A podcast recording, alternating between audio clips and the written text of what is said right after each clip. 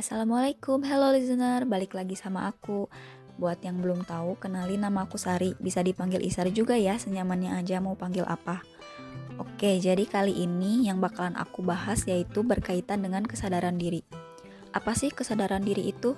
Kesadaran diri yaitu kapasitas yang dimiliki seseorang untuk introspeksi diri atas emosi yang dialami secara nyata, termasuk memperoleh pengertian dan pengetahuan yang mendalam tentang kekuatan, kelemahan, emosi, reaksi, respon, atau yang lainnya. Seseorang disebut memiliki kesadaran diri jika seseorang tersebut memahami emosi dan mood yang sedang dirasakan. Nah, kesadaran diri itu dibagi menjadi dua bagian. Yang pertama, kesadaran diri publik, yaitu suatu tingkah laku terbaik yang sering kita perlihatkan kepada orang lain, yang bukan tingkah laku kita yang sebenarnya atau refleksi dari kepribadian yang sebenarnya. Kesadaran diri publik juga bisa menyebabkan merasakan kecemasan di mana kita merasakan menjadi orang yang tertekan, gelisah, atau mencemaskan pandangan orang lain terhadap kita.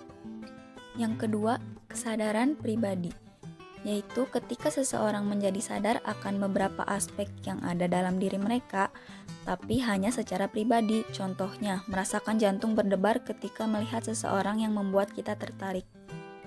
Dalam konsep kesadaran, ada yang dinamakan dengan tingkat kesadaran yang dibagi menjadi dua, yaitu alam sadar dan alam tak sadar. Yang pertama, alam sadar atau kesadaran, yaitu kemampuan individu mengadakan hubungan dengan lingkungannya serta dengan dirinya sendiri melalui panca inderanya dan mengadakan pembatasan terhadap lingkungannya serta terhadap dirinya sendiri melalui perhatian. Menurut Maramis, ada enam bentuk kesadaran, yaitu yang pertama, kesadaran normal. Suatu bentuk kesadaran yang ditandai individu sadar tentang diri dan lingkungannya, sehingga daya ingat, perhatian, dan orientasinya mencakup ruang dan waktu dalam keadaan baik. Yang kedua yaitu kesadaran yang menurun. Suatu bentuk kesadaran yang berkurang secara keseluruhan, kemampuan persepsi, perhatian, dan pemikiran. Tingkat menurunnya kesadaran dibagi menjadi lima jenis yaitu amnesia. Menurunnya kesadaran ditandai dengan hilangnya ingatan atau lupa tentang suatu kejadian tertentu. Apatis.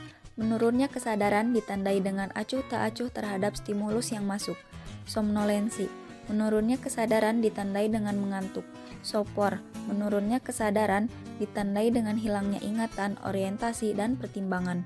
Subkoma dan koma Menurunnya kesadaran ditandai dengan tidak ada respon terhadap rangsang yang keras. Lalu bentuk kesadaran yang ketiga yaitu kesadaran yang meninggi. Merupakan bentuk kesadaran dengan respon yang meninggi terhadap rangsang. Contohnya, warna yang terlihat lebih terang dan suara yang terdengar lebih keras. Selanjutnya, kesadaran waktu tidur. Suatu bentuk kesadaran yang ditandai dengan menurunnya kesadaran secara reversibel biasanya disertai posisi berbaring dan tidak bergerak. Yang kelima, kesadaran waktu disosiasi. Suatu bentuk kesadaran ditandai dengan keadaan memisahkan sebagian tingkah laku atau kejadian dirinya secara psikologis dari kesadaran. Dan yang terakhir, hipnosis ialah kesadaran yang sengaja diubah melalui sugesti. Nah, yang tadi itu merupakan alam sadar dan bentuk-bentuknya. Selanjutnya, yaitu alam tak sadar. Alam tak sadar merupakan daerah kesadaran yang berisi berbagai ide dan afek yang ditekan, yang tidak dapat diingat kembali karena ditahan oleh alam prasadar sebagai sensor. Alam tak sadar memiliki empat ciri, yaitu mengandung ide dan afek yang ditekan. Hal-hal yang terdapat dalam alam tak sadar tidak dapat diingat kembali apabila mau memunculkan ke alam sadar harus melewati sensor alam prasadar, memiliki prinsip kesenangan dengan tujuan memuaskan keinginan, berhubungan erat dengan naluri terutama naluri seksual. Bagi setiap orang penting memiliki kesadaran diri. Mengapa? Apabila seseorang menjadi sadar akan peran pentingnya dalam kehidupan ini, maka hal ini sangatlah cukup baginya untuk mempunyai tujuan di dalam hidup dan berusaha dengan keras untuk mewujudkan tujuan itu.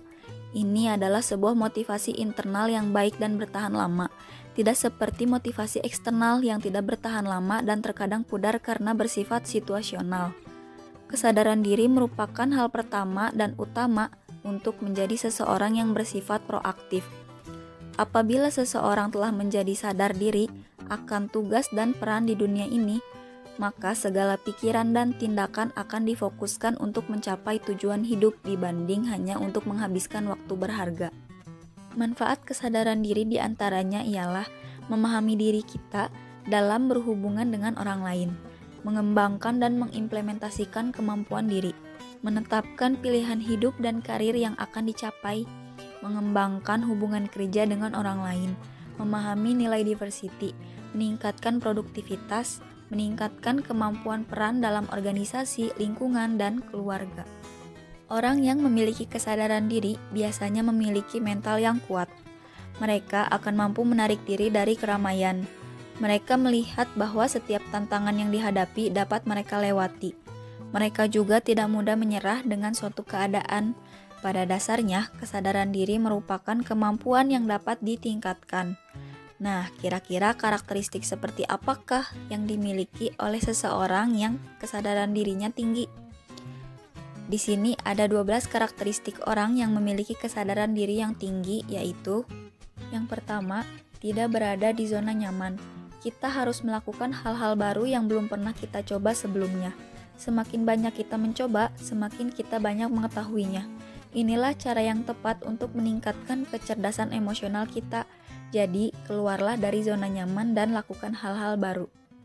Yang kedua, mengalahkan rasa takut. Jika kita membiarkan rasa takut itu menghalangi kita dalam mencoba suatu hal, kita membiarkan diri kita untuk kalah. Orang yang memiliki kesadaran diri akan selalu berani menerima tantangan. Ini bukan berarti bahwa mereka tidak memiliki rasa takut. Mereka memiliki rasa takut, namun memilih untuk bangkit dan melawan rasa takut tersebut. Yang ketiga, percaya pada diri sendiri. Setiap orang yang memiliki kesadaran diri yang tinggi berfokus pada tujuan yang dimiliki. Mereka akan terus mengejar tujuan tersebut sesulit apa pun tantangan yang dihadapi. Mereka tidak menyerah karena lelah atau merasa tidak nyaman. Mereka juga tidak membiarkan perkataan orang lain menjatuhkan mereka dari tujuannya. Mereka percaya pada diri sendiri dan segala kemampuan yang dimilikinya. Yang keempat, tidak mencari perhatian. Orang yang memiliki kesadaran diri tidak sibuk mencari perhatian orang lain untuk membentuk identitas diri mereka. Mereka melakukan apa yang ingin dilakukan tanpa harus mendapatkan perhatian dari orang lain. Yang kelima, bukan pendendam.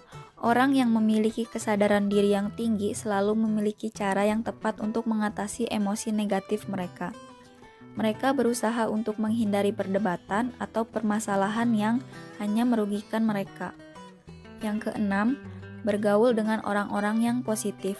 Orang yang memiliki kesadaran diri bergaul dengan orang-orang yang positif. Mereka menetapkan batasan tertentu dan tidak ingin terlibat dengan orang-orang yang negatif. Inilah yang membuat mereka tetap memiliki sikap dan pandangan yang positif. Yang ketujuh, bersikap baik. Mereka tidak bergantung pada suasana hati yang dimiliki.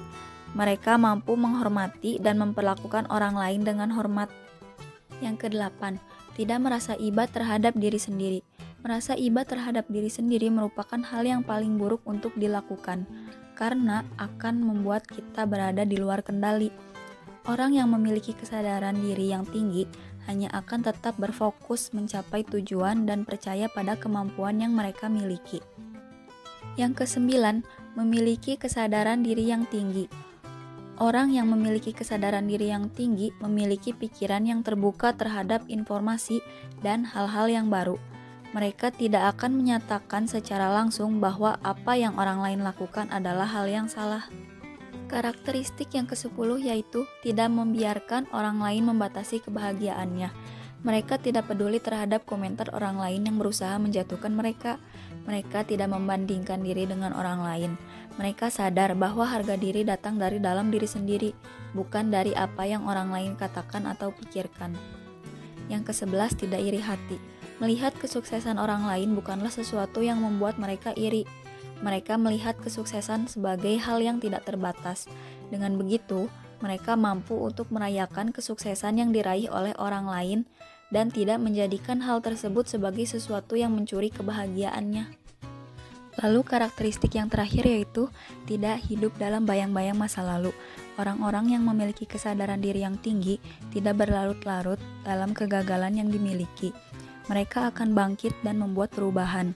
Mereka percaya bahwa segala upaya yang diberikan akan membawa keberhasilan. Mereka tidak menjadikan masa lalu sebagai hal yang menghalanginya, tetapi menjadikannya sebagai peluang yang membuatnya menjadi lebih baik lagi. Ada empat sub-sub intrapersonal skills yang paling mempengaruhi. Hal ini merupakan hal yang penting untuk dapat memahami diri sendiri, yaitu dengan mengenali kekuatan dan kelemahan diri, perilaku diri, pola pikir, dan nilai atau prinsip diri. Benjamin Franklin mengatakan, ada tiga hal yang sangat keras, yaitu emas, berlian, dan memahami diri sendiri. Sekian buat podcast kali ini, semoga bermanfaat. Sampai jumpa di lain waktu. Wassalamualaikum warahmatullahi wabarakatuh.